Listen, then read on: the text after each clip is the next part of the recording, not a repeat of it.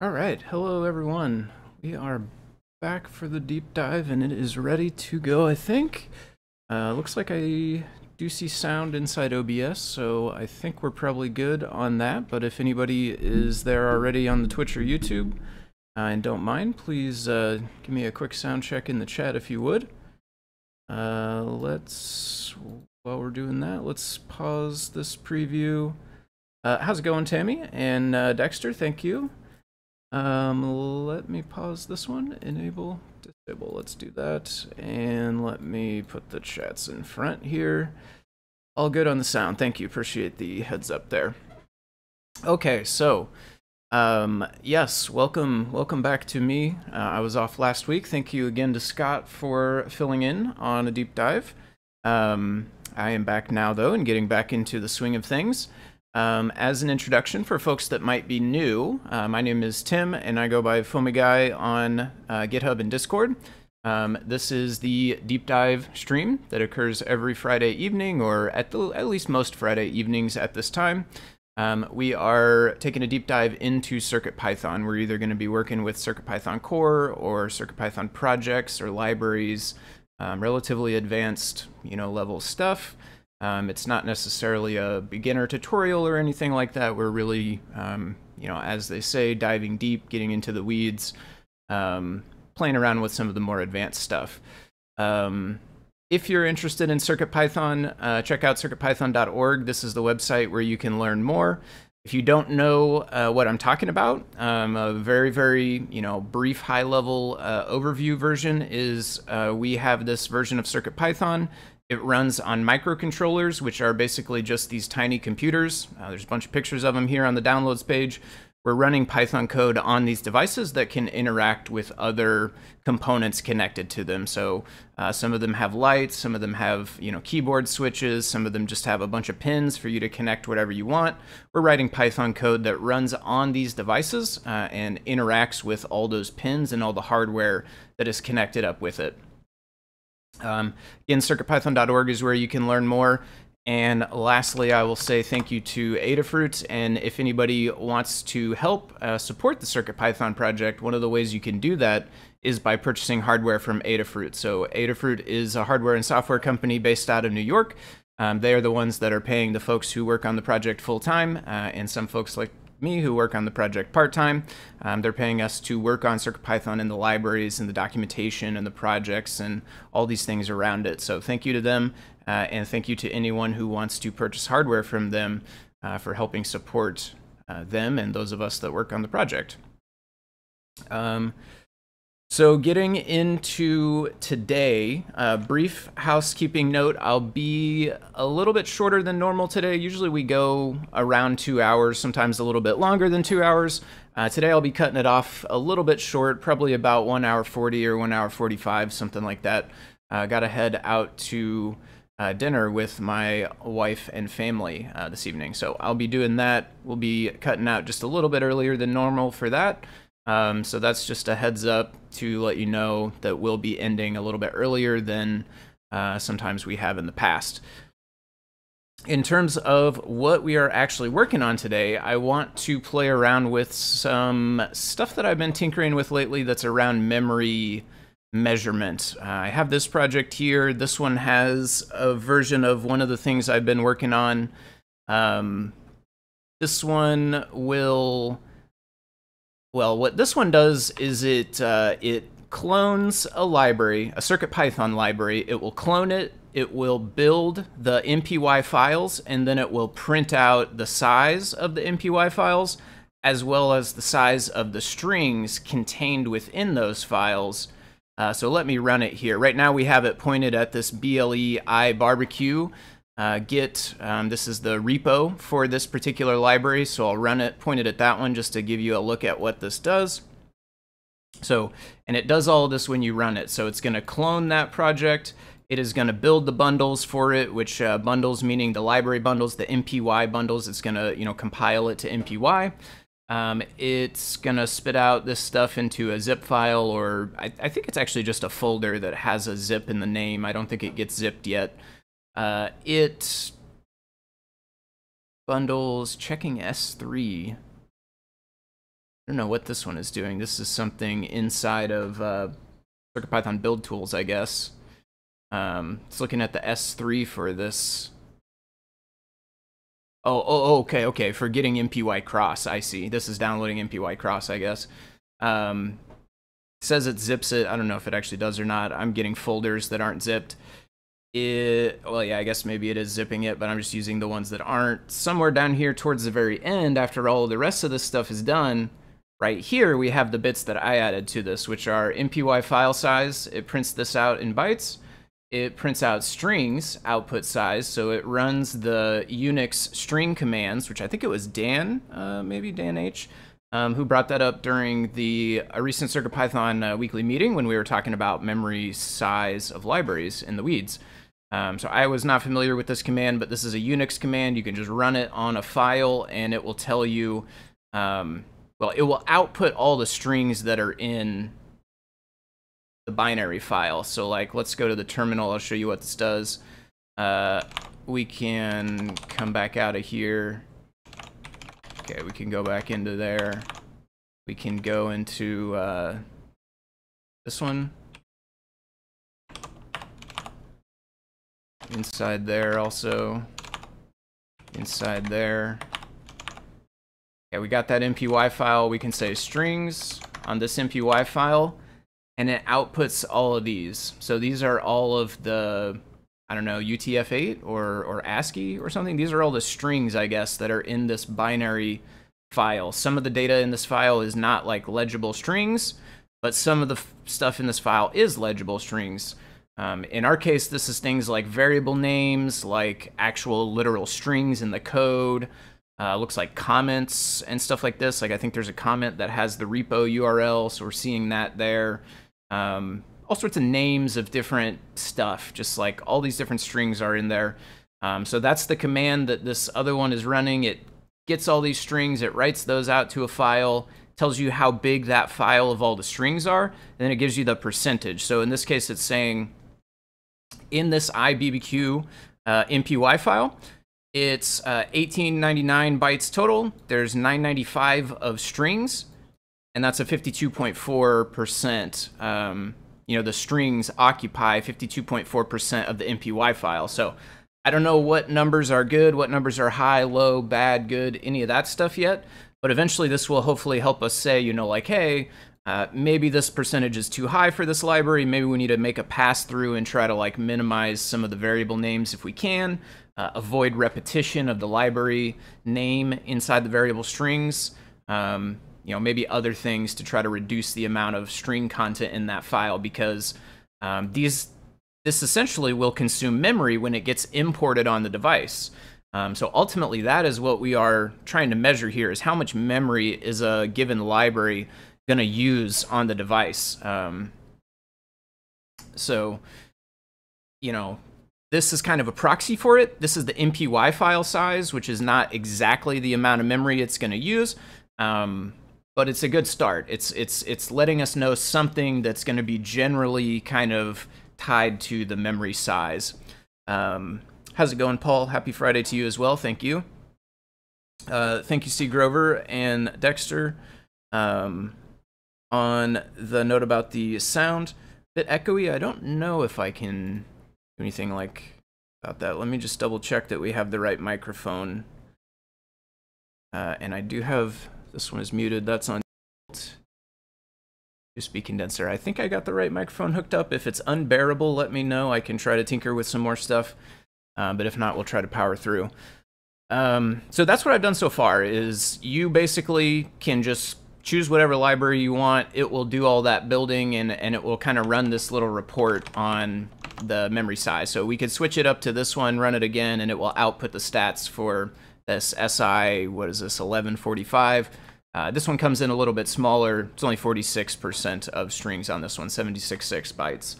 Um, the next step uh, is to move this into actions, which I have actually done already on, I have my own copy of this repo, uh, and I set up a new actions um, branch on that repo that adds essentially this this process to the actions so that it will get printed in the output. Um, so let me pull up that, and then we will look at what I want to do next. So what I'm going to work on on this stream. So here is actually the output from one of the branches. Uh, so this is in my fork. Uh, I think it's on a specific branch. I set up a new action called check sizes, and it basically runs that little utility that I just showed you. It does all the same stuff. Uh, although in this case, under build assets, it's actually already building the MPY files. So my stuff doesn't have to, to do it in that case. It's already actually built. We can just run the check on it here. Uh, and so that prints out this information right here. Um, next thing I want to do though, which is going to be a much harder bridge to cross, is I want to do some on-device testing. I want to like import this library on the device and see how much uh, memory it takes up by using gc.mem, you know, uh, memalloc or memfree um, before and after we import it, and then get the difference to find out how many bytes of memory that it actually consumed on a real device when it got imported. Um, you know, ultimately, I want to try to figure out a way to get that information into actions, which is certainly a complicated problem, right? Because we need a device somewhere plugged into a computer that actions can kind of send this, you know, job out to to say, hey, uh, here's this MPY file. Please load it on the device, check how much memory it used, and then return that value back to me. Um, you know, that's a bit of a magic black box component that I don't have a super clear idea of the whole way to do that. Have a couple of starting ideas, um, brainstorming like ways it might work, but you know, that's kind of the the next piece to this is like maybe we figure out a way to do on-device testing inside the actions. Um, you know, utilizing devices plugged into volunteers' computers. So, uh, in my mind, the way this works is you would plug, you know, if you want to be helping us in this way, you would uh, plug in a device to your computer, to a computer that you just can leave running, uh, either a PC or a Raspberry Pi or something like that. You plug in a device to that computer and then you run a script that will kind of like listen for uh, new jobs to come in from the central server. Uh, it'll send out a job to, to those client devices. The job will say, you know, try out this MPY file, tell me the size that you got back your local computer, that Raspberry Pi or whatever it is, it will do that check. It'll send the size back to the central server. Central server will then send the size back to Actions. So um, this is kind of a complex thing, but that's the the the you know far off goal. That's the the the end goal I want to try to get to is like start us working on on device testing in an automated way as part of the action. So First step for that is let's do the memory test specifically, because I don't have the code for that yet. So that's what I'm going to work on right now. I have this code that's building the MPYs and measuring the MPY size. Uh, the next thing I want to do is just uh, load an MPY on a device and run some commands in the REPL, figure out how much uh, memory it takes up on the device, and then print that out. Uh, so this will be on device RAM check. Yep, we could go ahead and add that. So we need serial because we need to connect to the REPL Python serial example. Uh, okay. Uh, why don't we, let's go to a search engine that actually.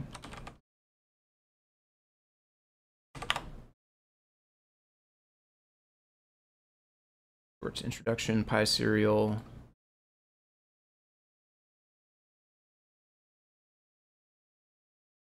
Open the first serial port. Serial.port. They're very old. Does this matter?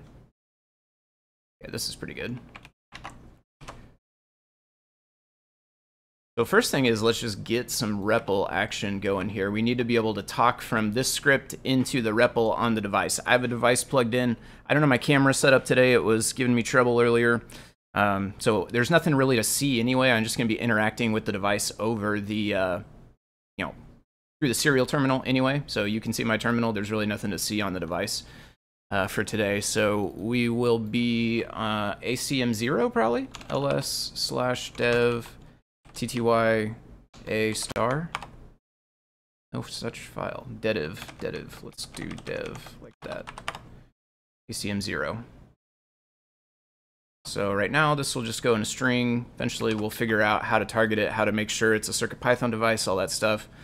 Um, for now this should be good though. Connect to it, uh, print the name. I Yeah, we can do that. It doesn't really matter. We need to figure out how to send uh, Control C. Uh, Python serial send Control C. There should be like a code or something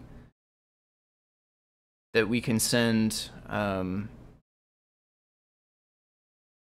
like an escape sequence or kind of binary representation or key event representation. How do we do that? Let's see.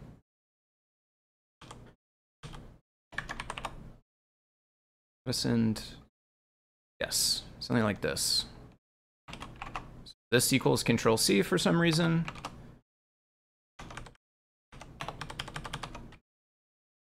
Um, oh my goodness, re really? We do that, and then uh, we want to write afterwards. Uh, I mean read, serial.read. Uh, read line. Maybe, hmm. Let's see, while true. Serial dot, let's uh, say red equals serial dot read line if red is not none, uh, print red. So control C, we probably will need like enter. Um, we'll probably need enter. Is it gonna be like slash R slash N both? Character three perhaps? Yeah, could be. I'm not familiar with what this code this is ASCII, or I don't know how that works exactly with what this relates to. I remember doing this from Android, though. I knew this code existed because I sent it from an Android app before. Um, so let's try pressing Control-C twice, because I like to spam Control-C twice when I go into REPL. I think second one does something. I, I think it just asks you to press any key or something. The second one does that, something like that. I'm not sure the exact way it works, but uh, let's also just write uh, print hello world. See if we get that far. And then we're going to read, so we should read those lines back out. Um, I don't know, this might print the device you know, version or whatever, a bunch of that boot info. I don't know how exactly that's going to work, but let's give it a try. Unicode streams are not supported. Please encode to bytes. You think this means something more than this, or?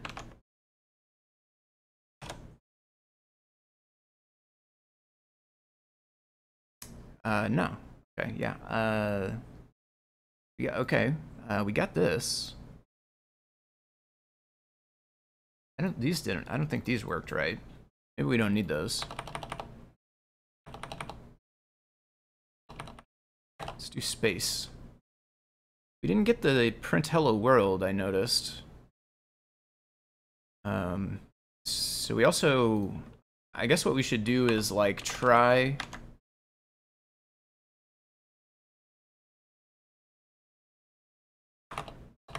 accept keyboard interrupt this close. Actually pass. Close out here. Does that make a difference feel like this catches more cases, but I'm not positive. Ah, okay, but the thing is, we're still in... We're still in, uh... I mean, if that worked last time, then we're still in the REPL.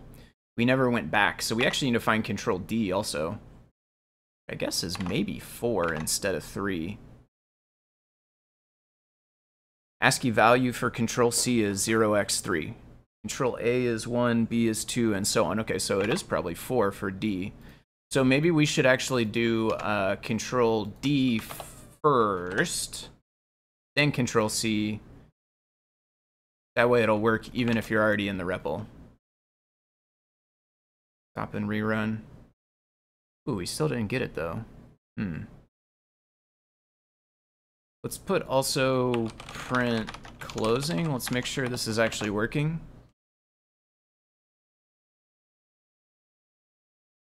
Okay, that does work.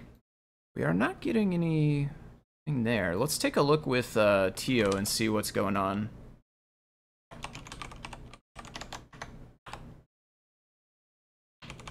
Yeah, okay, we're just still in the REPL. So our Control D didn't work. Um, yeah. Disconnect, so... Okay, that time it worked. Got a bunch of this stuff. And then uh, we did get... We did get into REPL. We printed this.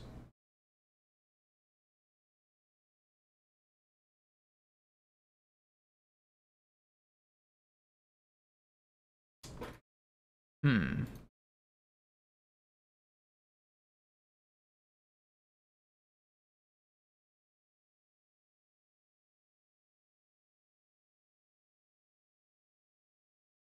I wonder if uh, we need to read. Maybe we need to read after we do this. Maybe we're like, if we write things over and over, it's like not executing the next one.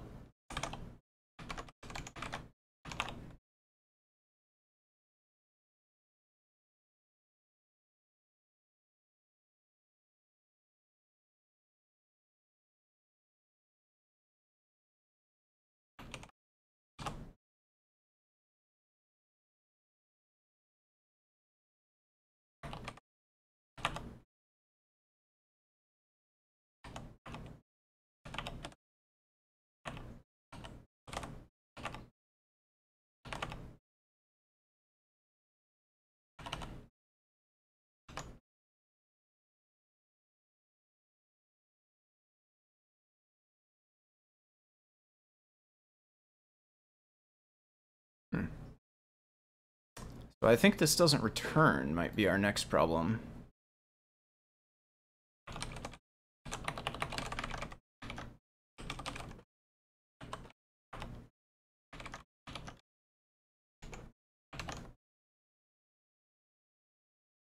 Yes, if there's nothing to read, this doesn't work. Um, has data or something? We need a way to know need a way to know if there's actual data.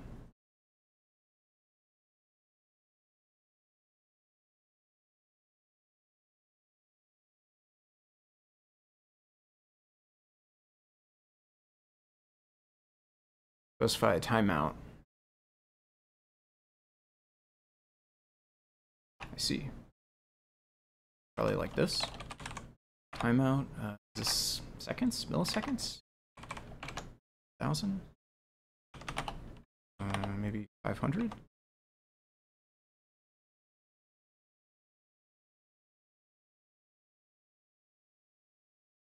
Hmm. Maybe 0 0.5. There we go. Now this prints too much. We don't want these.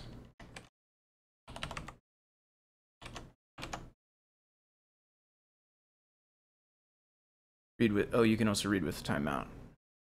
Is it in read line too, or only when you initialize? Oh, I can't click this.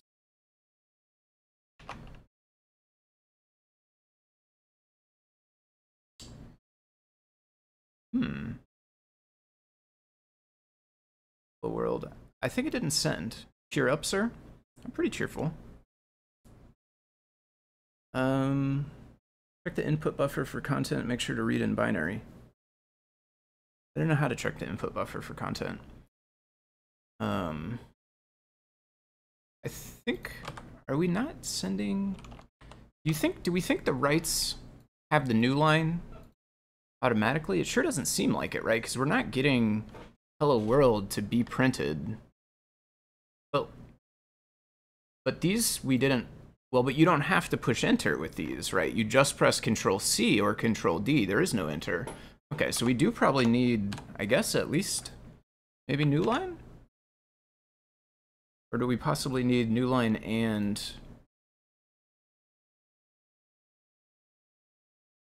Carriage return.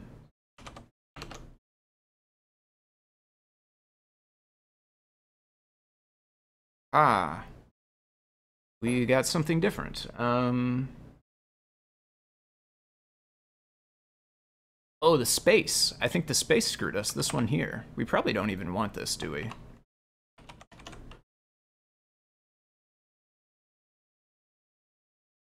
There we go. Okay. Okay. Remember wrong, you set the timeout. Nice, okay. Uh, okay. So we we do have binary strings. We could convert these back if we wanted. I think the bees are fine for now. Um, so now we don't want to print. We want to do an import dynamically. Um,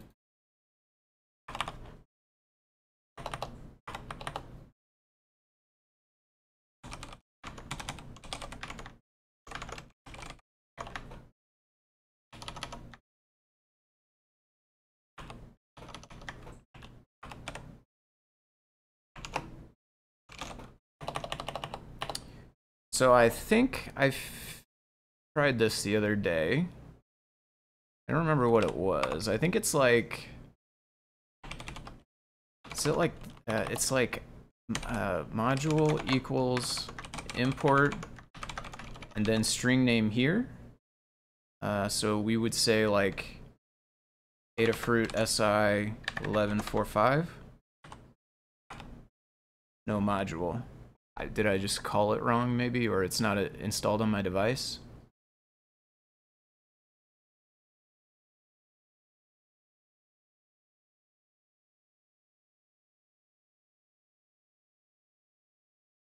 It's not installed on my device. So let's do MPR121 for right now.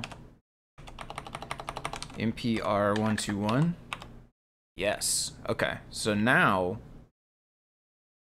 I want this in here, we want to put this as one of these. We want to go actually import GC. We want to go before equals gc dot mem. I don't remember. Is it underscore? Yeah memalloc this, then do the import, then go print uh, diff. My, this is like super meta. I don't want to do that. Let's just do uh,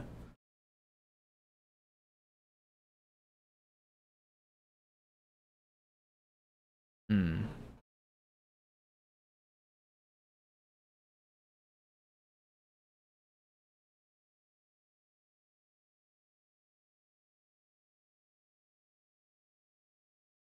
I was thinking I was going to replace this.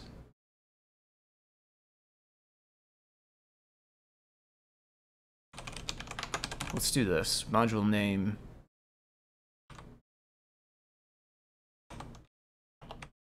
This one is an F string inside the script. This is an F. So the thing is here where I'm like writing Python code in a string inside a Python script, and I don't think we're gonna have some like inception code problems of string substitutions inside string substitutions. I don't think think that will give us trouble.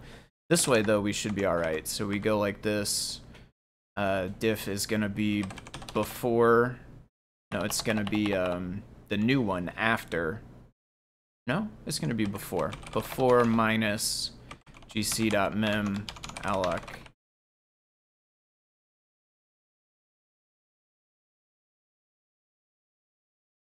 Yeah. So get the before value, import the module, print the before value minus the after value. Check serial in waiting to see if there's anything to read. Serial.in waiting. Oops, wrong one. I don't know why I keep clicking back to this.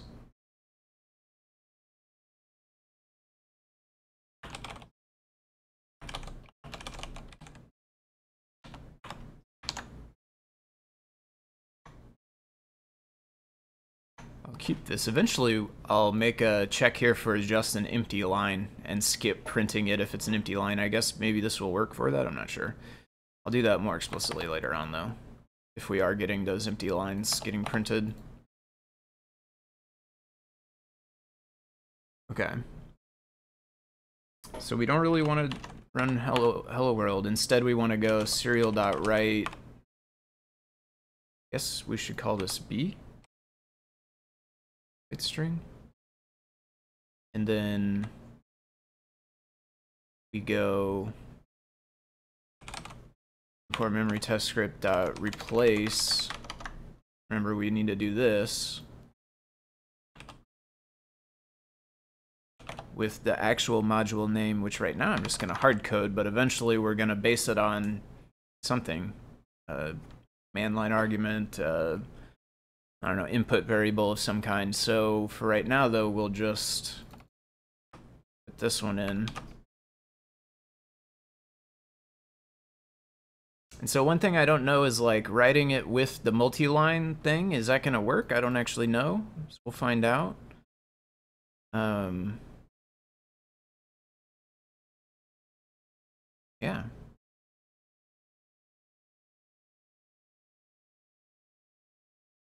See what it does. I do need to disconnect this.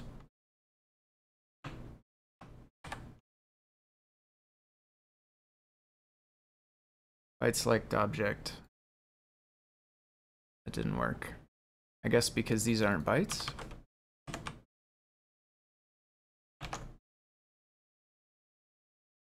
Hmm, there we go. Okay.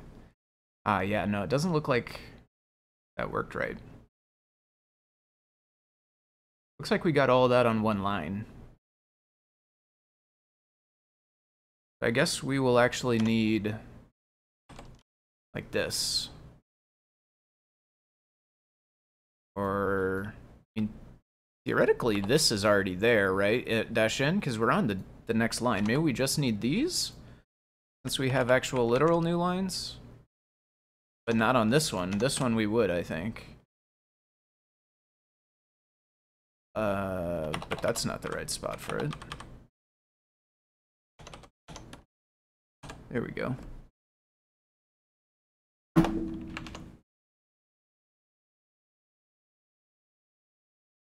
Okay. Um,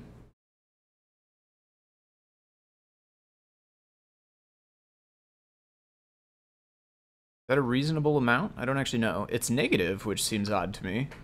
Did I do that wrong, actually? So memory alloc... Ah, yeah, okay, I was thinking memory free. Memory alloc, so really we, we do want after... We, e we either need to use memory free or we need to do this this way, minus before.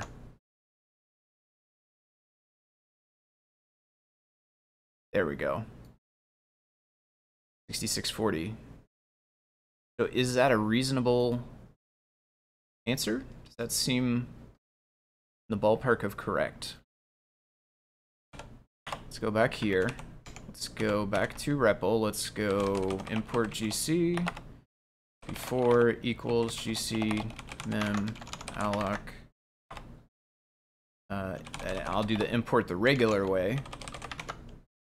That's the other thing. I don't know if that weird way we're doing the import like this as a string, I don't know if that... I don't know if that's uh, problematic or not. Although, we don't really need to do that, do we? We can just use import. Yeah.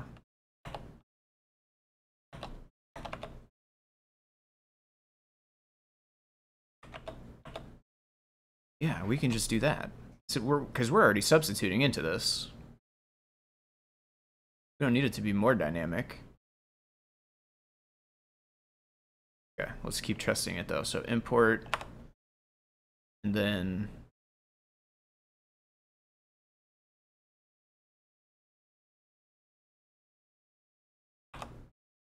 six five seven six. Pretty close. Wasn't the exact same, but I think it's like not a simple science. I think there's a lot going on that can change the amount. 640, but it's pretty close. 6576. We're within, you know, 60 bytes, something like that. uh, realistically, probably the way you do the import could matter too, right? Because like that variable name module was in RAM, I guess, too.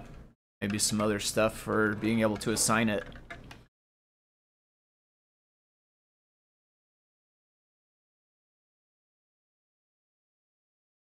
Okay.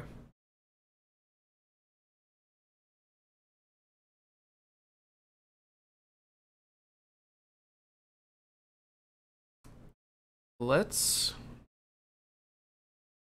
kind of weird, but let's print JSON. That way our our our next level script here, the script we're writing, that way it's going to be able to read it in a structured way without um, us just having to like parse it and look for our own random thing in there. So let's go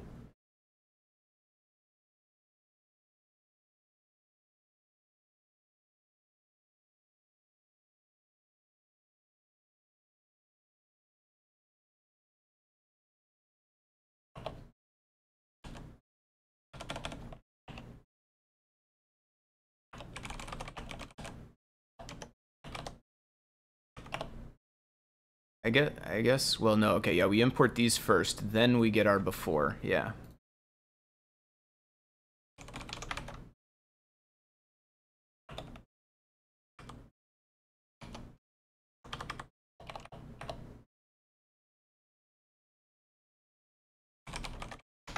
Port size, RAM size?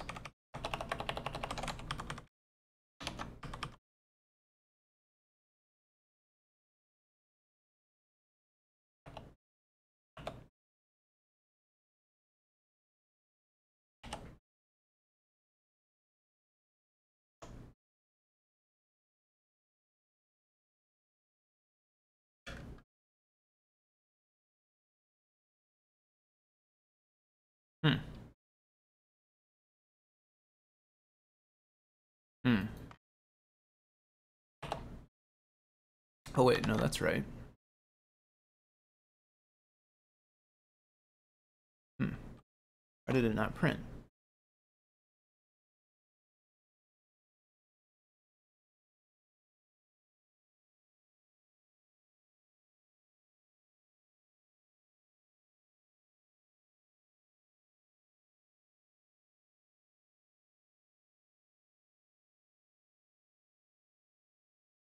Wouldn't the number you get include the imports done in the program? Uh, it would, except for that we are checking memory allocated after we've already done this.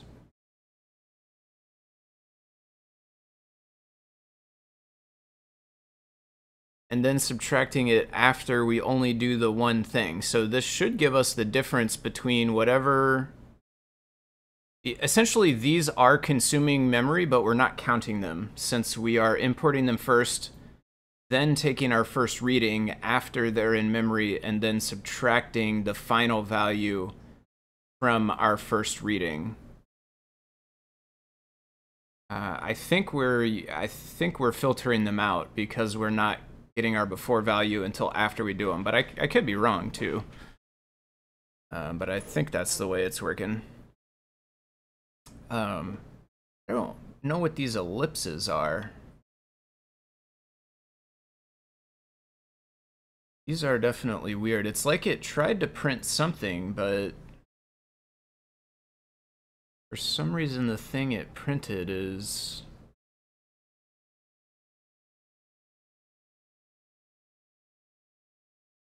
ellipsis.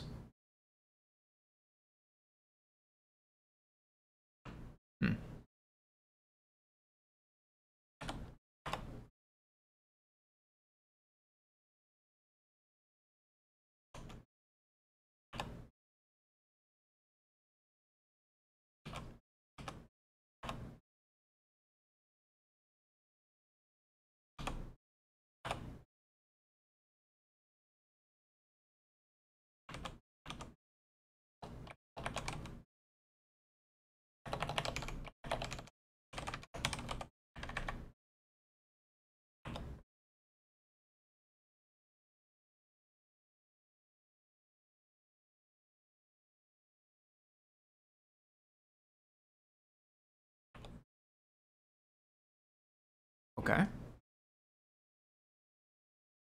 Uh, missing a parentheses? Missing a parentheses. Yeah.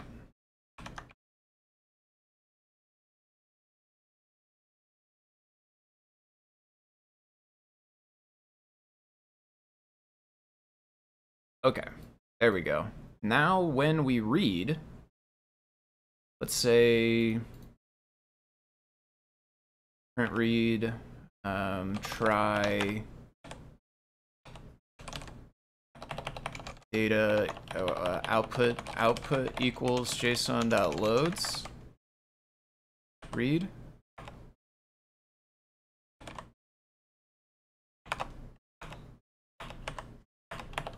Except uh value error? I don't know what it throws. That's probably it right just don't do anything. If ram size in output print output ram size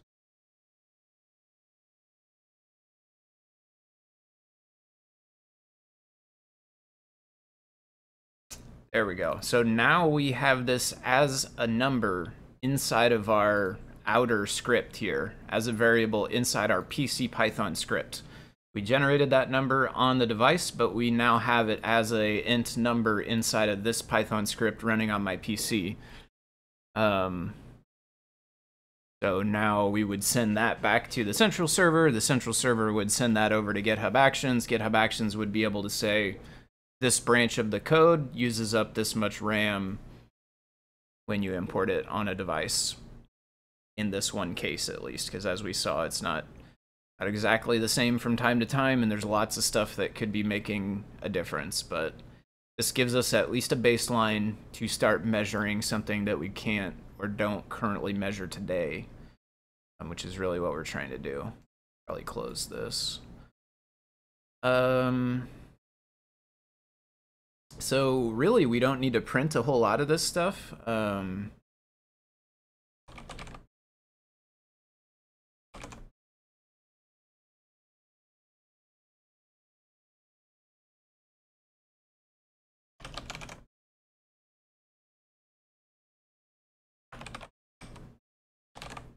Oh, we can't do that, can we?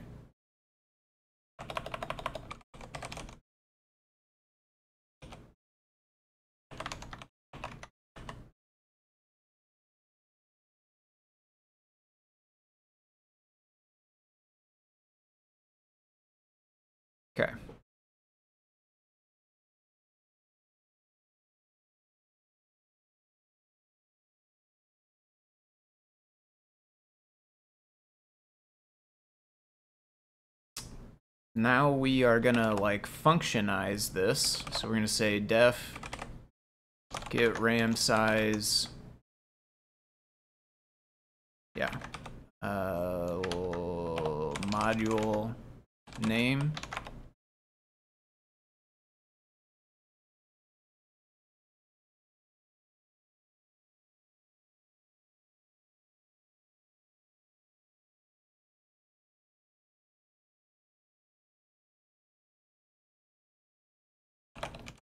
Device path.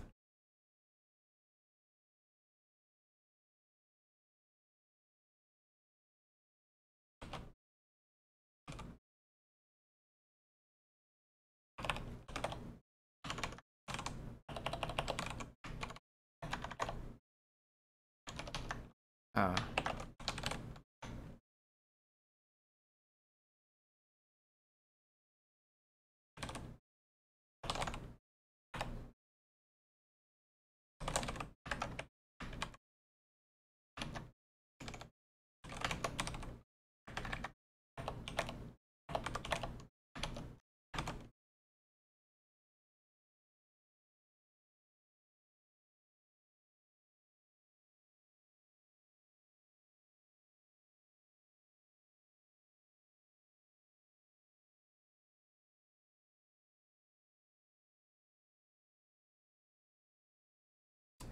So I think we should probably make this actually a little bit more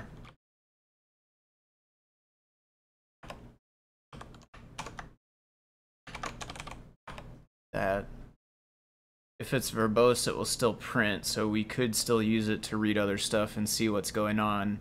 In the final version though we don't really need to print anything. And in fact we don't even really want to probably print this. We'd say like if verbose print that either way uh, return output RAM size and then if not any of this return I guess return none will happen by default right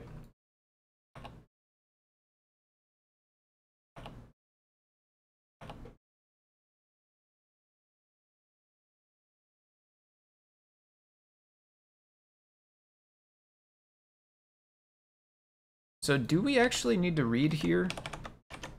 Can we just not do that instead, or? Of course, we're only, we're like halfway through rewriting it. Maybe I also have other bugs, yeah. Hmm. Oh, uh, this is still a while true. So we, we would not while true. Instead, I guess, Go once. I don't know if that's gonna work.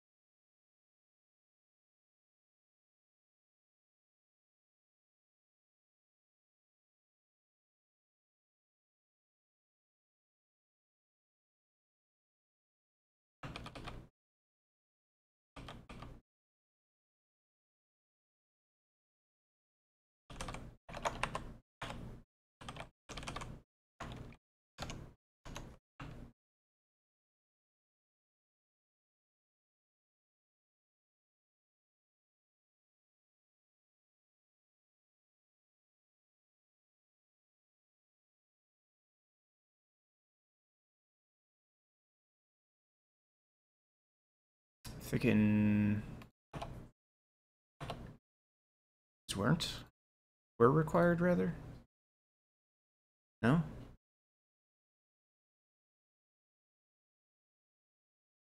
Hmm. Put those ones back to commented.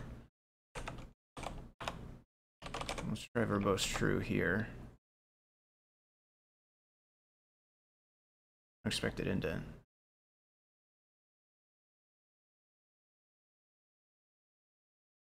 Oh. That's weird.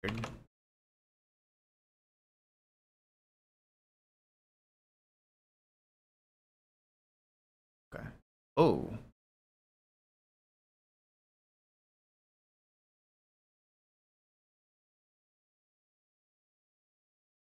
Hmm.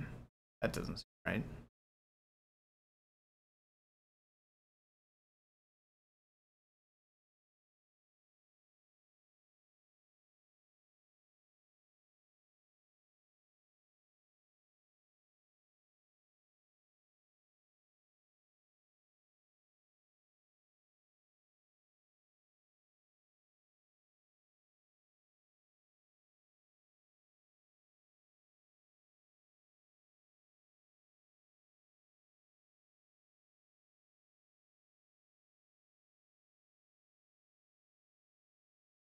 Zero one six. That's way smaller than what we saw before, though. Hmm.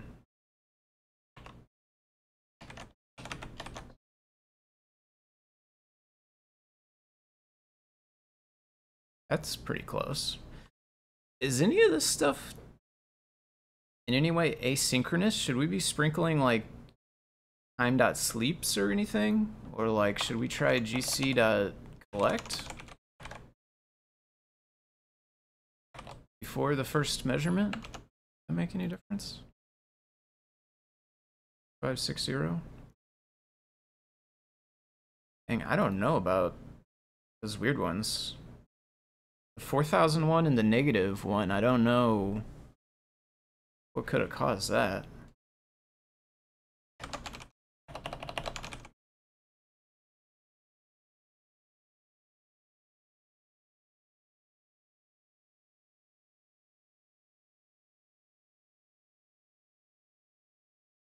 Hmm.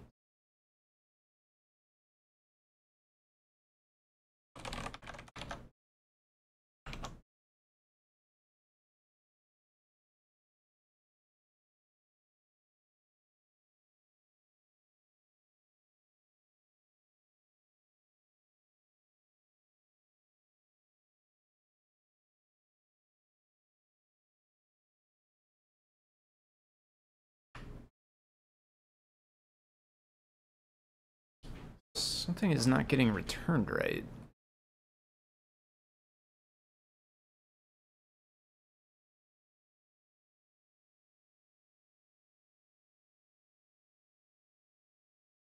Yeah. This needs to return, actually, not just break. We also don't really need to print it if we're going to return it, because we'll print it afterwards. There we go. Okay. I don't know about the negative or the 4000 one. Those ones are definitely strange. But I think we got it now for this bit of it.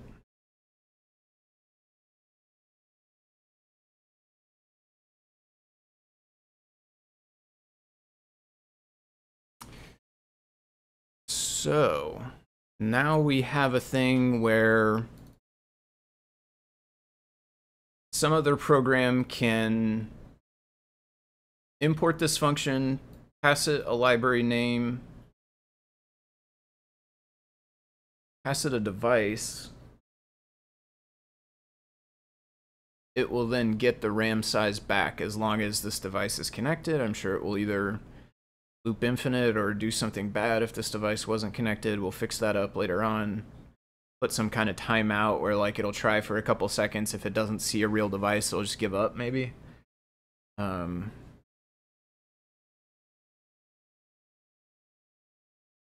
oh no, we got another one of those.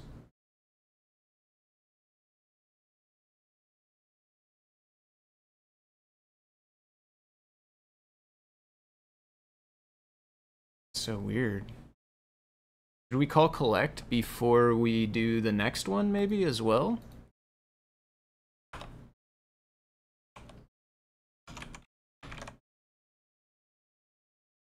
that actually gonna matter?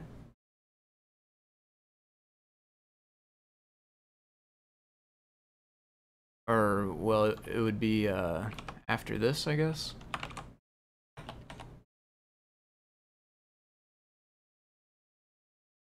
The other thing I'm wondering is like, is this asynchronous at all? Should we be like, is there any chance we should put just like time dot sleep, you know, one tenth of a second, just to make sure it's like done doing whatever it does? I don't know if that's happening secretly. This one we got the 4000 again though. Oh, we always get the 4000 now. Uh-oh.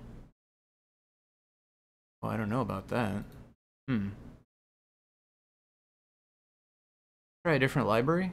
That's like an exact power of two, isn't it? That's awfully... Awfully suspicious. Is it? I don't know. Maybe that makes sense.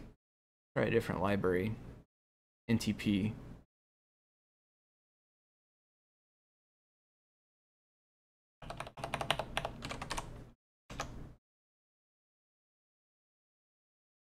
Uh-oh.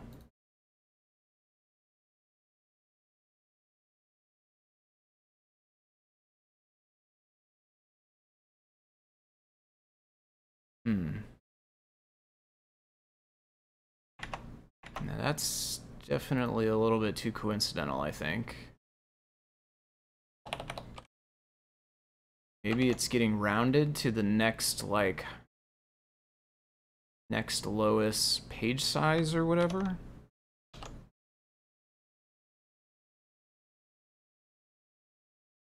Hmm.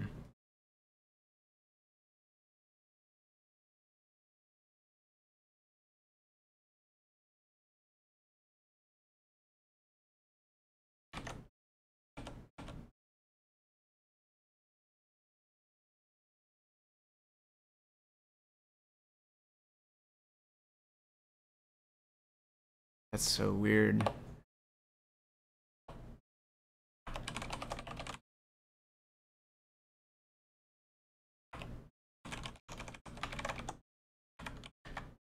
Let's just sprinkle a few of these in.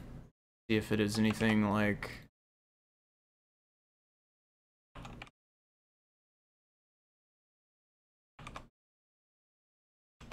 Just weird asynchronous it's not done yet or something.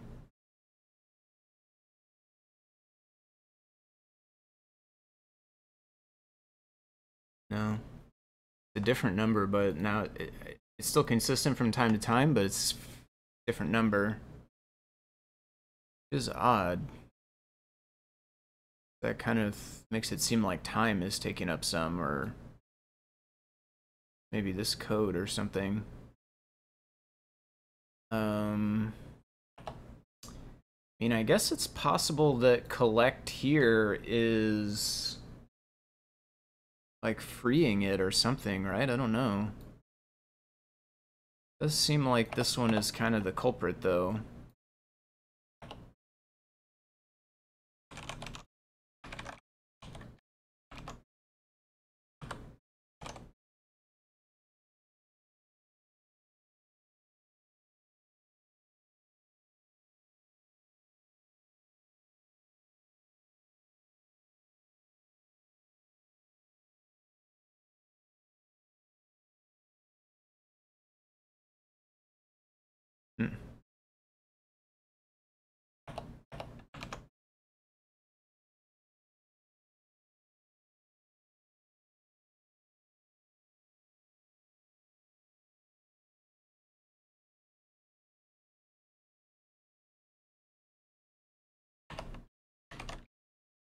Gets more consistent with sleeps put into it.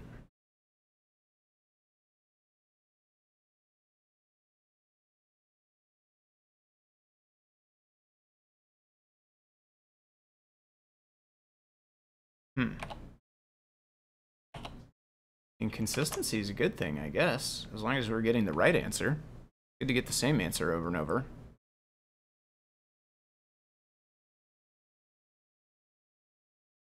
Do we think it's like different for different ones of these? No.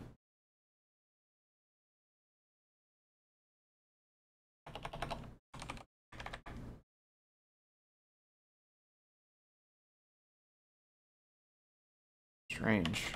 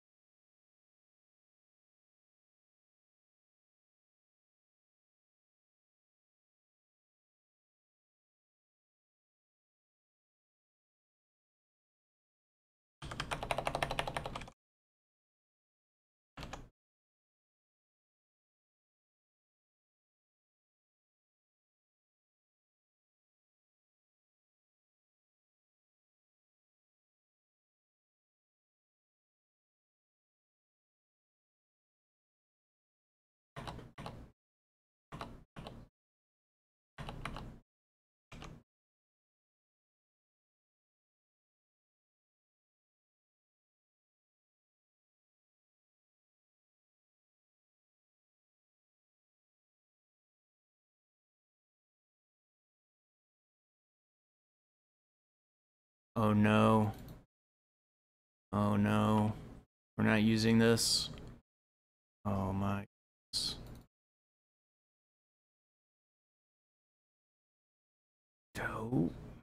Oh. That was pretty silly. Uh, good night, Dishibu. Thanks for hanging out for a bit.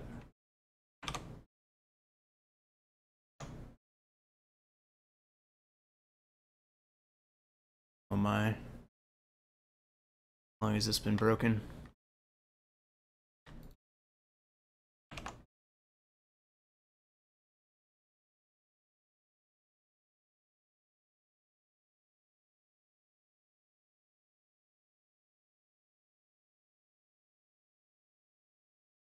That's interesting. We go back and forth, back and forth each time. Huh.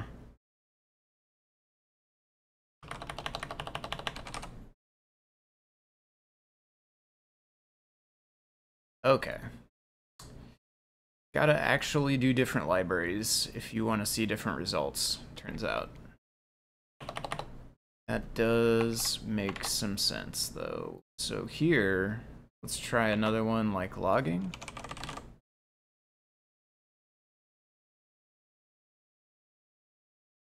Oh. oh,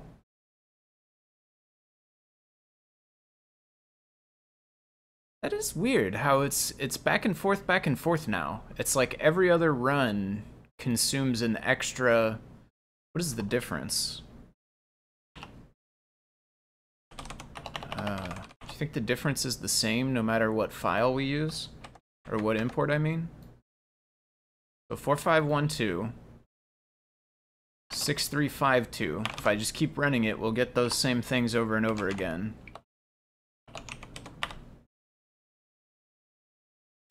6352 minus 4152, 2200 NTP. Eighteen seventy two.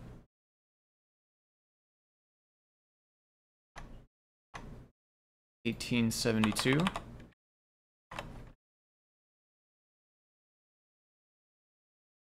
fifty six. Very different.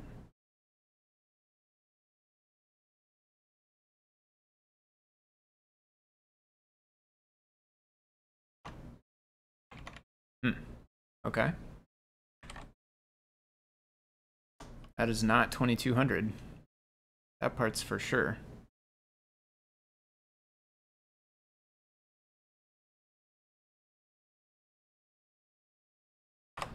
Uh, so now I'm back to wondering, do we actually want these? Because I was not actually testing what I thought I was testing when we had these.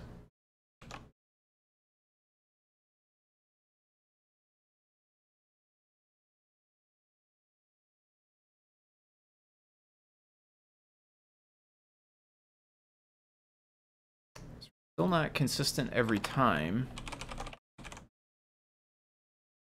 We did get pretty consistent when we had this, though.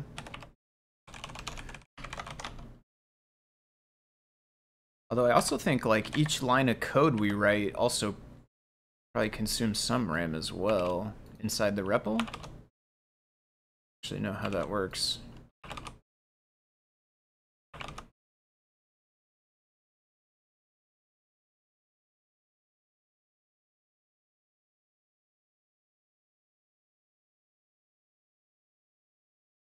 There we go. Okay, now we get a consistent number every time. I do think the sleeps help.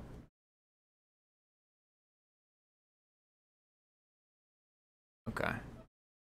And then if we switch these, do actually get different values for different libraries. 12496. Ooh, that one was still different from time to time.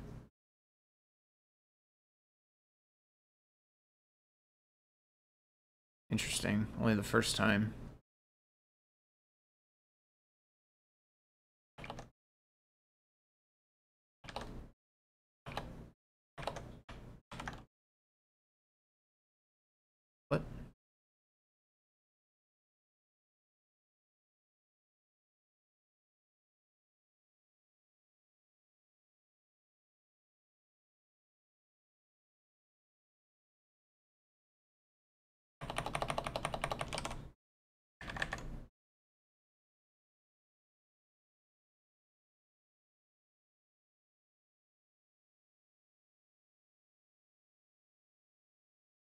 Okay. Seems like we're actually consistent now. Wait until we see another, if we see another difference, I'll tweak it some more, but...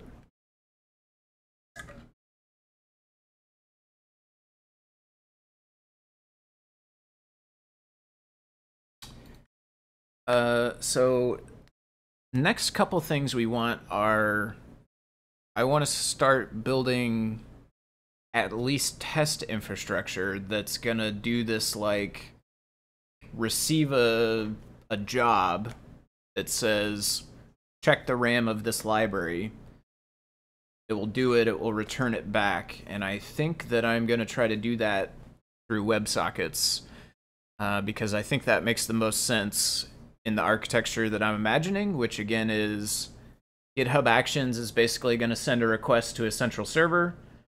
Central server is going to have a bunch of WebSocket clients connected to it. Those are volunteers on a PC or a single board computer with a device plugged in via USB. Those are the WebSocket clients.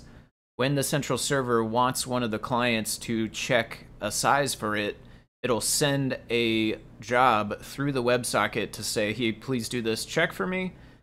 If the client is there and it gets the, the job okay, it will try it, it will do it, it will get the number, and it'll send that number back through the WebSocket. Central server then has that number and it can actually return it back to that actions um, instance, essentially, that actions task or whatever. So to start with, I am going to build a very basic version of the server and the client. I don't know if these will actually end up being the ones that get used at all, but these are going to be the ones I'm going to start testing this idea with to even like see if it's a viable thing to do. So let's not put test in the name. That like makes it get treated differently. So let's call this um, job server and then job client.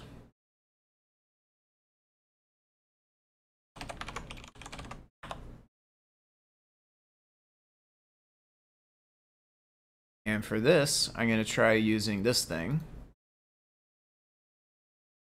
Because it's pretty easy.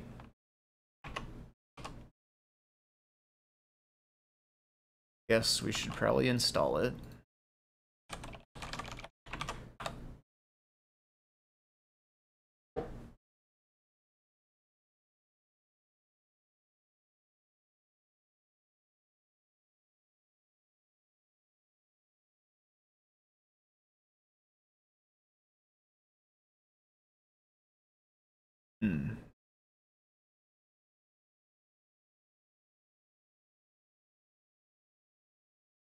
We need the client side of the docs.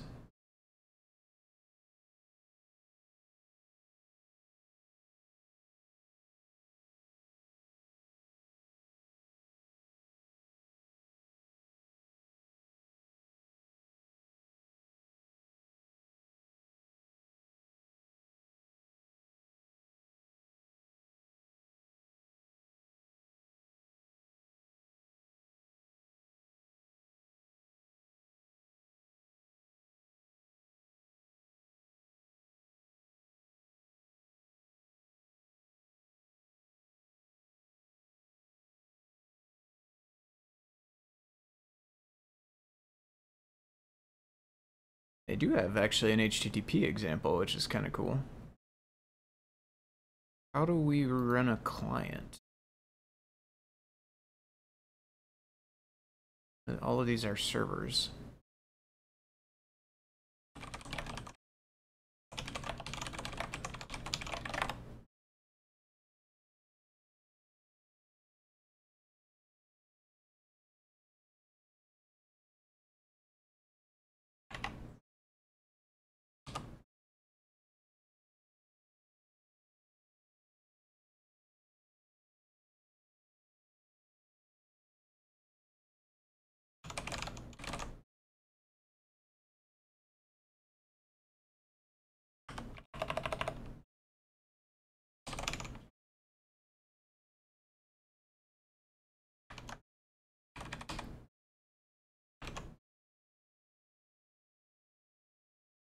So this will start up a server, listen on port 8000. Whenever a new message comes in, it'll just send the message back to the client that sent it. So we should be able to send hello world, get hello world back if this is running.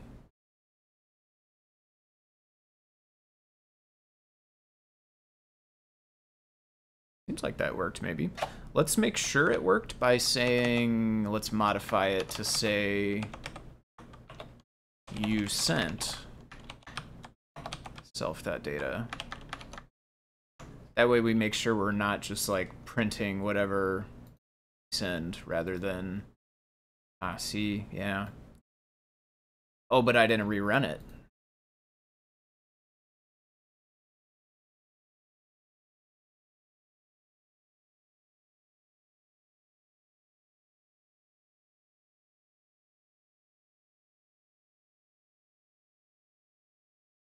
Okay.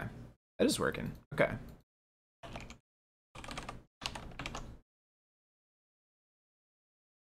Perfect.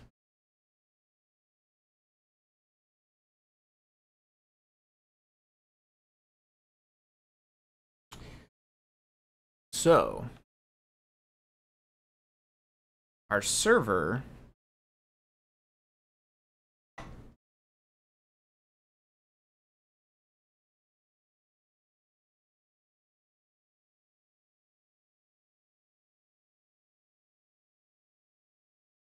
try, let's look at this one actually, because this has clients. Where does clients come from?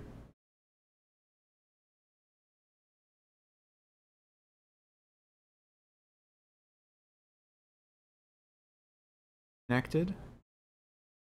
Whenever a new thing connects, loop over clients.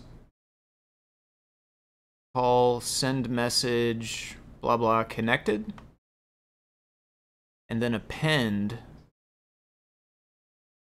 I guess the client that connected to clients. Whenever it closes, we go remove it from there. We send all these a message that says disconnected. Okay. And then whenever they send a message, we just say this user sent this message. Okay.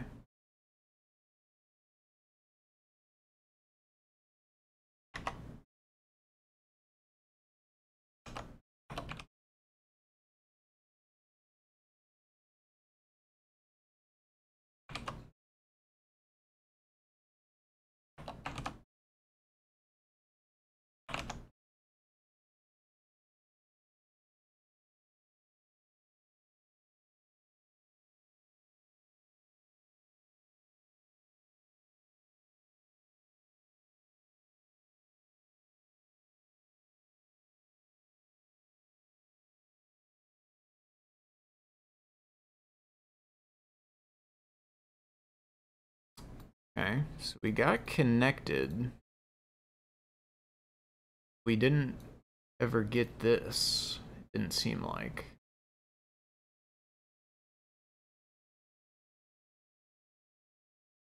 But this only sends two existing clients, of which we did not have any when we started. Therefore, nobody got it.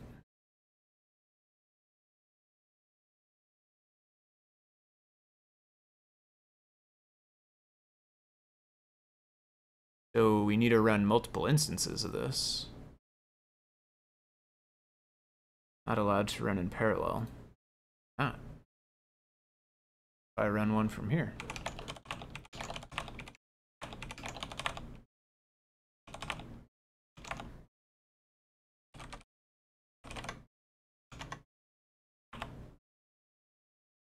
It's connected.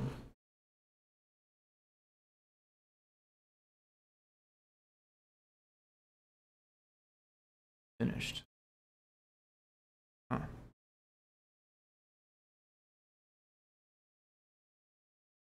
well, okay, so one thing is we wouldn't want to just receive right away. I guess what we would do is like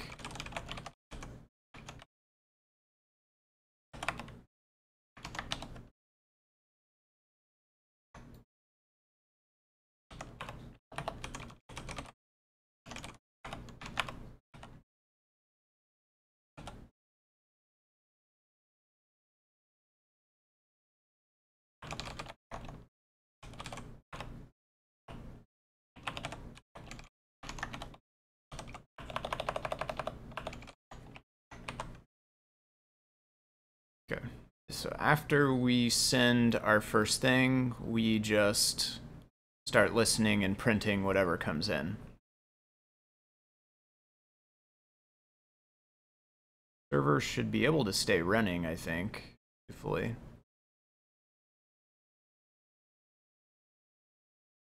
Got one client running. We haven't seen anything get printed yet. We connect a second client. Yes, okay, so we got a message in the first client. This is job client here. So in the first client that's connected, we got the message that says, "Hey, another uh, another client connected. We now have two. And the second client sent this message right here, which now the first client received. In fact, they both sent the message. It's just that there was no one around to hear it when the first one sent it. They basically joined the chat room, sent a message before anybody else was in the chat room. So, you know, it's there. It went into the ether, but nobody saw it. Um, that's how I think of WebSockets, at least as these like chat rooms, essentially. Um, so the way we want this to work is we need to basically just like the most basic version is we just want to wait until we receive a job. Going to bed. Thanks, Tim. Nice weekend uh, to y'all. Yeah, for sure. Good night. Uh, Paul, thanks for hanging out. Um, so let's not, let's not do this. Instead, let's just listen. If data, we're going to say try json.loads um, data object data accept value error pass try to load it as JSON if that succeeds, job in data print data object. This should look for an object inside the message that came in. You check the object for a job field. If it has one, we print the object. I'm going to turn off this print. We're only going to print things that are jobs if they come in. I'm going to save that. This would be so helpful for PR reviews. The, uh, the memory managing thing or the WebSocket thing. I mean, ultimately, I, I'm hoping to integrate it into the actions so that it will be used by the PR reviews. We'll be able to say, like, memory management. Okay, yeah. Yeah, that's my goal is like to make this all automated so inside actions it can print the value and we can assess like, you know, here's what it was before, here's what it is after um, the changes inside this branch. So we can see if it's jumping, you know, too large at any given change or something. Um, so let's stop this client. Let's also stop this client. Let's run this client again. And then we need another thing called job sender, which is pretty much like the old version of client, except you don't really need to listen at all. Sender is just going to send and then close, and that's it. And the thing we're going to send dumps. Object. Job.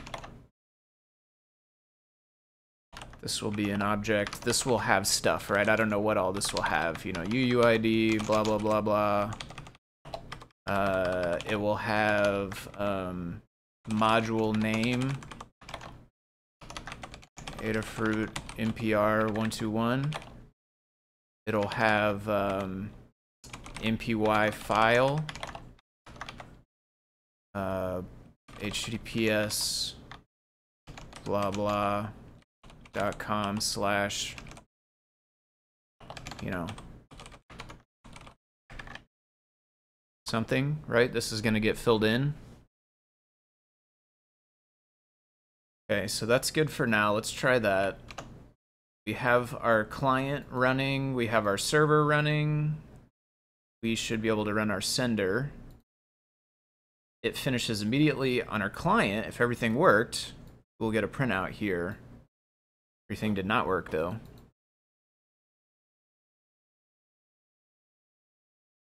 Let's see what we got. Rerun client. Rerun sender.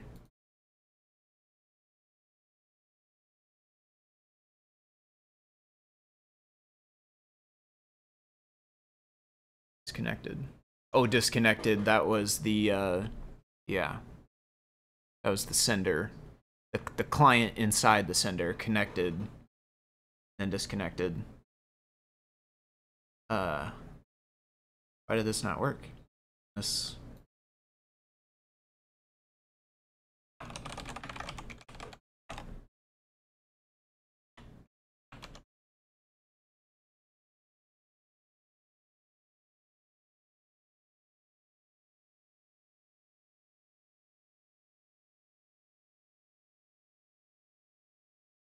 Didn't load right.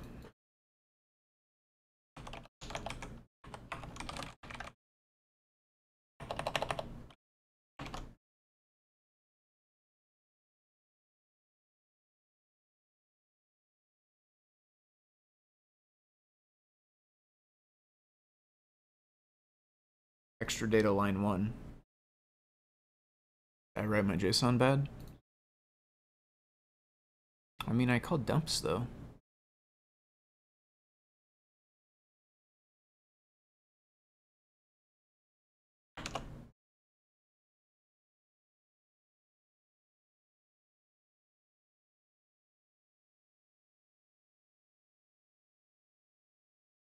Hmm.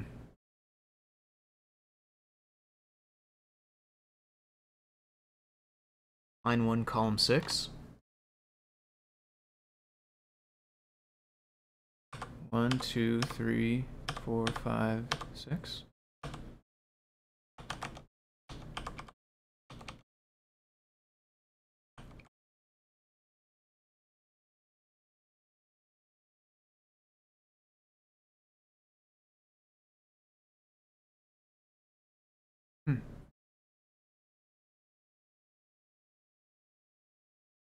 That's valid.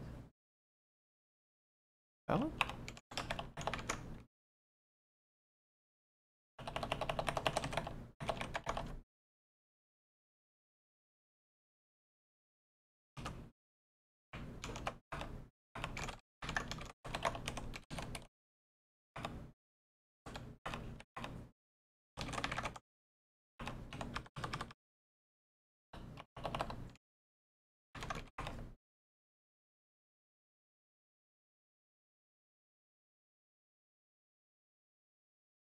Run sender. That looks fine. It came from here. Extra data line 1 column 6.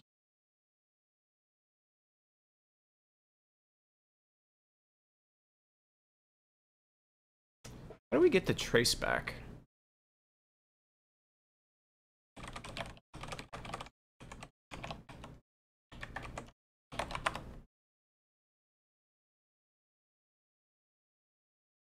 Import traceback, traceback.print exec. Inside the exception. Whoa.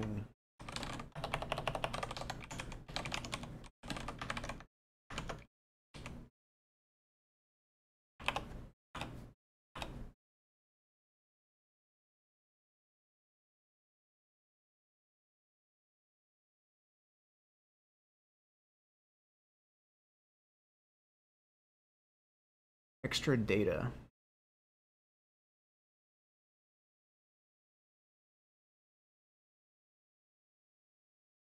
One thing I noticed is we got three of these.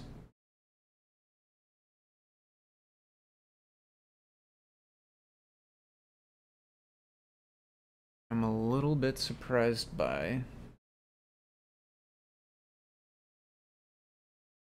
Oh no, that's correct actually, because we got one connected thing, we got one disconnected thing, and then in the middle we got the actual job object.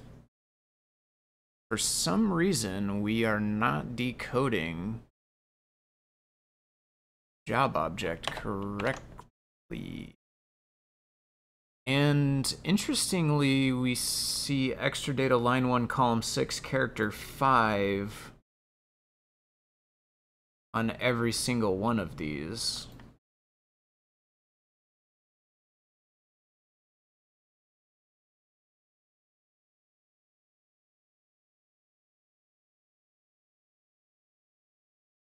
Which is weird if they're different data.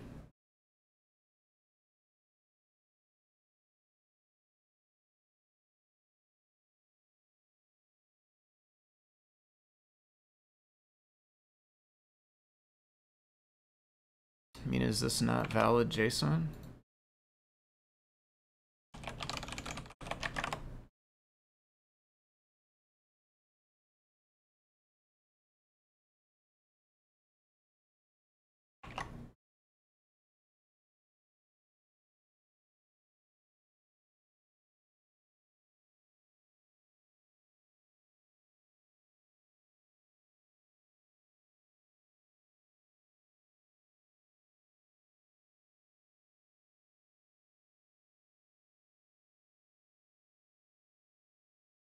Is it not a string or something?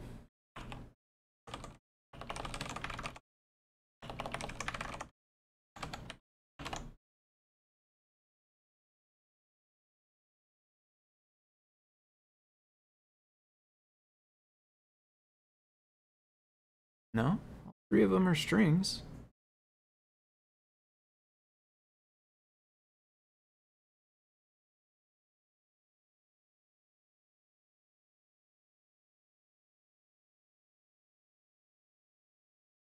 Extra data.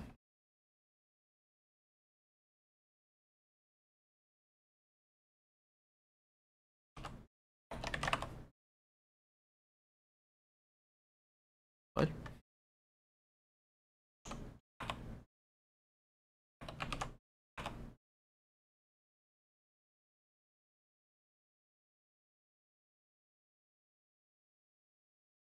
We have two records.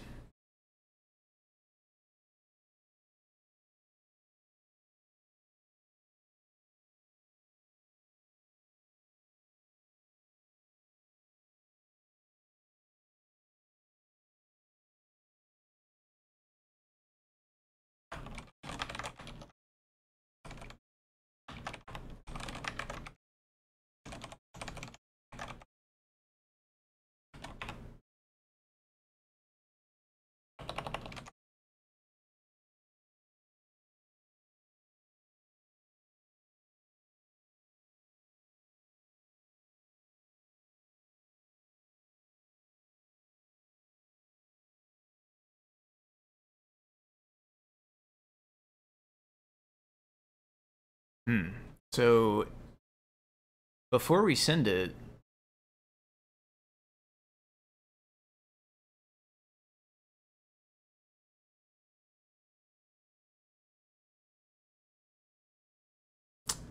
Oh, I am being silly. I am being so silly.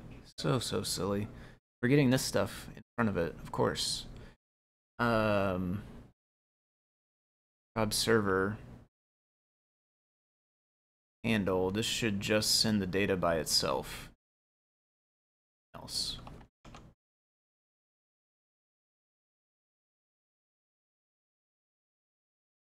Rerun the server. Rerun the client. Rerun the sender.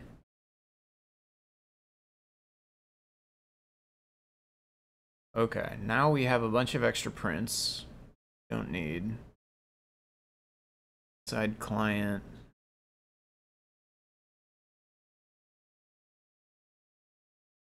We want this one. Pass. Really need this stuff or this stuff. Or this. This one I'll keep. Rerun client. Rerun sender. Boom. Okay. Now every time we run sender, the client will notice that it's a job object and it will print it out for us.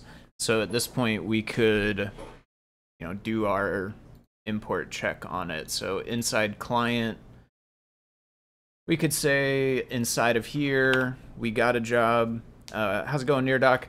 I am working on memory measuring. So the first thing I did was build this on-device RAM check. Uh, this is a Python function that allows you to pass a module name and a device path like dev tty acm0. It will basically import this module on the device and return back to you the amount of RAM that it consumed. So we could run it here. Right now it's using the SymPR121 and I have a device connected to my PC. I don't have the camera set up, but it is there and it's connected over USB. That device told us that we imported this library. We used 600, uh, uh, 6608 bytes of uh, memory were allocated for that import. Um, so that's the first bit of it is like check a check a, a library, check a module on a device to see how much RAM it consumes when you import it. And then the next layer of this is we're going to try to do that check inside of this WebSocket client, which is connected to this WebSocket server that allows jobs to be sent to it. So something can send a job to the server.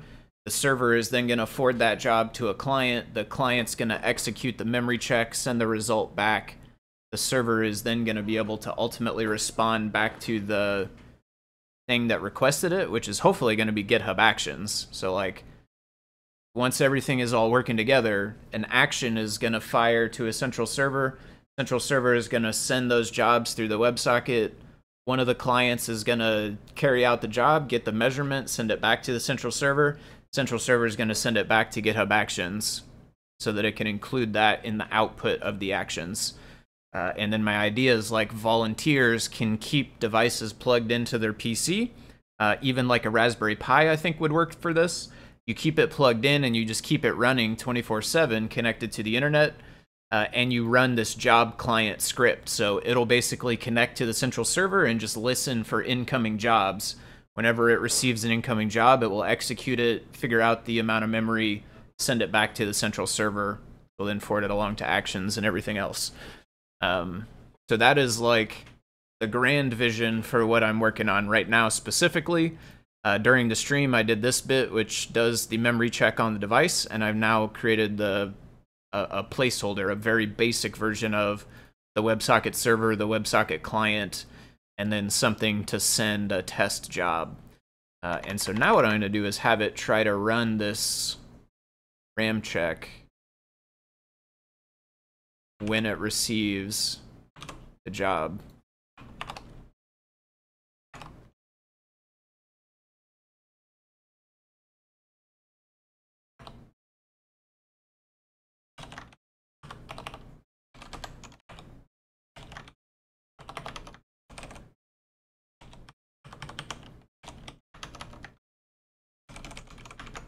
Module name.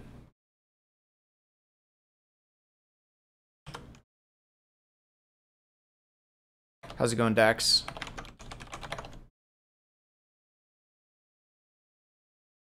So the end goal is to have the server with devices hooked up or to emulate. Server with devices hooked up. Well, it's two hop, right? There's a central server which is out on the internet and then there's a script which runs on your local PC or Raspberry Pi that connects to that central server. And your PC or Raspberry Pi also has a microcontroller plugged in with USB. So your PC or Raspberry Pi is essentially allowing that central server to be able to use your microcontroller to test the memory size. Uh, how's it going, DJ Devon? But yeah, not uh, not emulated. They're real devices, uh, but they're plugged into PCs which are running this client job running thingy bopper, whatever it ends up being called. Um, so get the RAM size. We don't need to really print the data object. Let's say if RAM size uh, send back uh, JSON uh, dumps.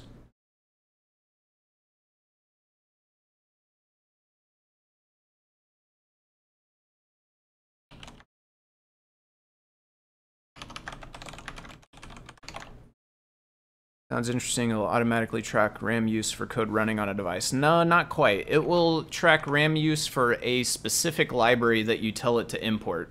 Um, and that's it. So it's not like a long running thing that measures your project uh, or any given project. It's just a module, a single import module at a time. The, the idea being we would run this check anytime a change is made to a library. So we'd have a before the change amount of RAM that the library consumes, and then we have an after the change amount of RAM that the library consumes, and both of those values get printed somewhere inside the pull request. That way we can see like here's how much RAM this library uses today, and then here's how much RAM it will use if we accept these changes. Um, if that makes sense. But yeah, we're always testing one specific module, not you know, the an entire project altogether.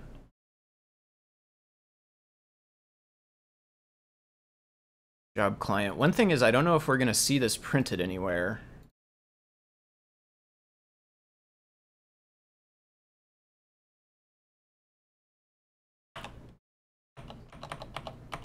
Think let's just add a uh, print inc data self.data. So we just can see it on the server if we actually send back this result correctly.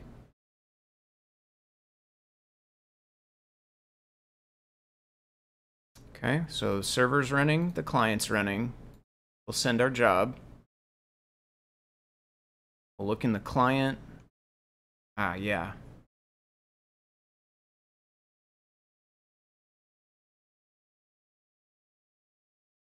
We need to turn this to bytes. How do you convert a string to a byte string?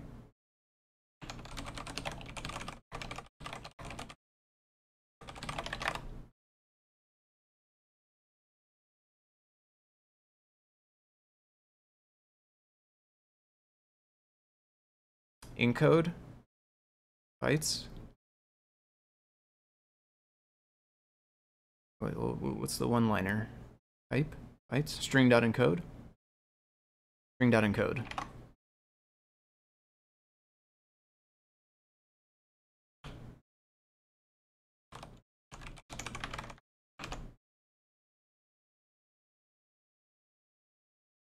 We run the client, we run the sender. Boom. Okay, so client got its job. Client got the amount of RAM, and client sent it back to the server, and server received it. So at this point, the server would return that value back to actions, um, which would have initially been essentially the actions task would have been this job sender. The actions task will send the send the job to the central server, probably with an HTTP request, not a WebSocket thing like this. Right now, this is connecting to the WebSocket sending the job that way. Eventually, this will probably be like a post, I think. Um, you know, you post the job to the server, and the server then sends it through WebSocket to the other thing. Um, I will never have time to do it, and it's likely above my abilities, but I want to look into the Wokwi emulator and uh, run it making memory snapshots so we can see everything like that thing Scott did a while ago with the debugger. That would be awesome. I agree with that, definitely. Uh, encode, decode, yep, thank you. Uh, MicroPython has a unicorn emulator on their website that this reminds me of. Interesting. Unicorn emulator. I'll have to check that out. I'm not familiar with it. Okay. So I think I'm to probably be wrapping it up pretty soon. So for folks that weren't here at the beginning, I let everybody know when I started that it was to be a little bit shorter of a stream than normal. I'm headed out to dinner with my wife and family. Um, and so yeah, I'm to be wrapping up here in just a minute. I'm pretty happy with what we got done today, though, right? We have this ability to check the memory usage on an actual live device, and we have the very beginnings of a very rudimentary version of a server and a client that will allow us to request these readings to get taken and then send that reading back to the server. That way, we have the beginnings of a couple of these different components that will then allow us to integrate all of this with actions. Um, and so then essentially we can be doing automated tests, uh, automated tests on live devices. And another thing I'll say too, like this is just the beginning of this. This is kind of the first thing I want to do with this with this infrastructure that allows this on-device testing in the automated fashion. Like theoretically we could be running actual test cases and actual like assert things and stuff as well. Um, in this one we're not actually really executing any code except for just import and figure out the size. But like in the end once we have this infrastructure these job runners they could run different kinds of jobs we could have one that will actually run a test suite um, you know, check some assertions and then give you back the response, you know, the results of those tests. Um, so that's kind of like pie in the sky, you know, even more what we could do with this infrastructure if we do get it set up. Uh, and the, the, the last thing I'll say is like, you know, it, it relies on the volunteers, right? This whole thing only works if enough people are willing to plug in a device to a computer that's running all the time. Um, so like I can volunteer a computer to do that, but at the end of the day, we probably will need more volunteers that are willing to have their PC run this client script and connect their device up to it. So um, I don't know for sure how much uh, buy-in we'll get from the community on that, but that's one thing that this does hinge upon. Even if we make all this infrastructure, we need the actual devices to get plugged in and to run the client script to actually do the tests for us. So uh, my hope is that if I can set up the infrastructure and make it super duper duper easy for you to just plug in your device and let it uh, do this, my hope is that we'll have a handful of folks in the community who are willing to just let that run 24 7, you know, tucked away on a Raspberry Pi or whatever. Um, just kind of set it and forget it, let it run its tests in the background there and do its thing. So um, we'll have to see if we, once we get everything all set up, then we'll have to. Uh, see if we can get folks to do it. Um, is there a link to the Adafruit Discord? You see it now. Yep, no problem. Uh, and it is down there. I'll say it aloud too for anybody who is listening but not watching. adafru.it slash discord. Um, that is the link to go to the Adafruit Discord. Uh, I would plug in a few selfishly, so it would be uh, selfishly it would be so helpful. Yeah, I'm I'm glad to hear that. Raspberry Pi with a huge USB hub. Yeah, you could have multiple devices even um, on one thing. That's another another thing we could do it. You know, eventually we can start having the devices like report back what they are. You know, ESP32S2. You know, it's going to run the test on that or whatever versus a SAMD51 or something. Um, you know, there's a bunch of different different ways we can do this. I kind of am basing this idea off of some of the stuff that is available out there for mobile automated testing. There's similar things like this for mobile automated testing out there. I think Scott even talked to somebody. He's mentioned it a few times uh, a startup that was trying to do that. So that's kind of what I modeled this idea on is is those you know cloud-based mobile phone automated testing services. That's kind of the same idea I want here as a cloud-based microcontroller automated testing service. Um, but we're not going to use it as a service that people pay for, probably, at least not at the beginning. We're going to use it as GitHub Actions does it so that we can make more informed decisions about uh, pull requests on our libraries. Uh, I would run it no P. Would be cool to have RAM evals on my GPS project because GPS runs 24/7. Yeah, that's a whole. Um, that is also like a whole nother layer. Is like accurately measuring an entire project that's running. This is really isolating down to the individual ones. Um, but yeah, 24/7 stuff. That's when honestly the memory is the most important because you got to make sure you're not growing over time or you got to make sure to have automated reboots. Otherwise, you run out of RAM eventually. Um, so that is definitely uh, one of the challenges of those like always on IoT 24 7 type things. Um, but yeah, that's where we're at. That's the progress we got done today. We got the very beginnings of this. We can we can do the measurement. We have a basic server, a basic client. We're able to send jobs. Um, so that's where we're at. We'll keep we'll keep hammering away at it. We'll try to get this built up. Eventually, we'll switch it into a web server so that uh, it can take a post request to get the job sent in, and we'll just take it from there. Uh, so thank you everybody for watching. That's the thing I dream of too, having a hub with 20 boards. Since I have uh, since I have many, I don't use, and I automatically test CP builds every now and then with a suite of tests that can be done in the CI. Yeah, that's awesome. I'm glad to hear there's a couple folks it sounds like that are interested in this, and that brings up another good point as well is uh, is builds, right? I've been taking the the library angle of approach to this, talking about like library PRs and uh, measuring the the RAM usage of those library updates. Um, but we could totally have this hooked up to the core P, uh, the core repo as well, to where like when a PR gets submitted to the core, this central server could make the build and send the UF2 down, and this WebSocket client could like install that UF2 on the device even. Um, obviously, that's a lot trickier, but we could be testing on that level as well, the core. Um, so library will be easier. That's what I'll start with, but down the down the road, we could certainly expand this to more and more stuff. Um, thank you, uh, thank you everybody the, who's watching. This is an amazing idea and project. Looking forward to seeing uh, this one progress in tandem with web workflow. Yeah, uh, thank you, appreciate it. Um, thanks again to everybody watching. Um, I will be back tomorrow morning. I'm pretty sure tomorrow morning I'll be back at the normal time, 10 a.m. Uh, Central Time for my Saturday stream, so I'll be there. Um, check me out. Uh, you can follow me on Twitch if you want, FoamyGuy underscore Twitch. That'll give you the notifications when I start that stream. I'll post the links and stuff in the Discord for folks that are interested. Um, thanks everybody for watching. I don't necessarily, I got to get running, so I'm not going to scroll through and thank everybody by name, but I do appreciate all of you that are watching, everybody who uh, watched and participated. Thanks so much for that. Um, you know, it's kind of one of the highlights of my week to come here and stream for you all and interact with you. So uh, thank you for that, and I do appreciate it.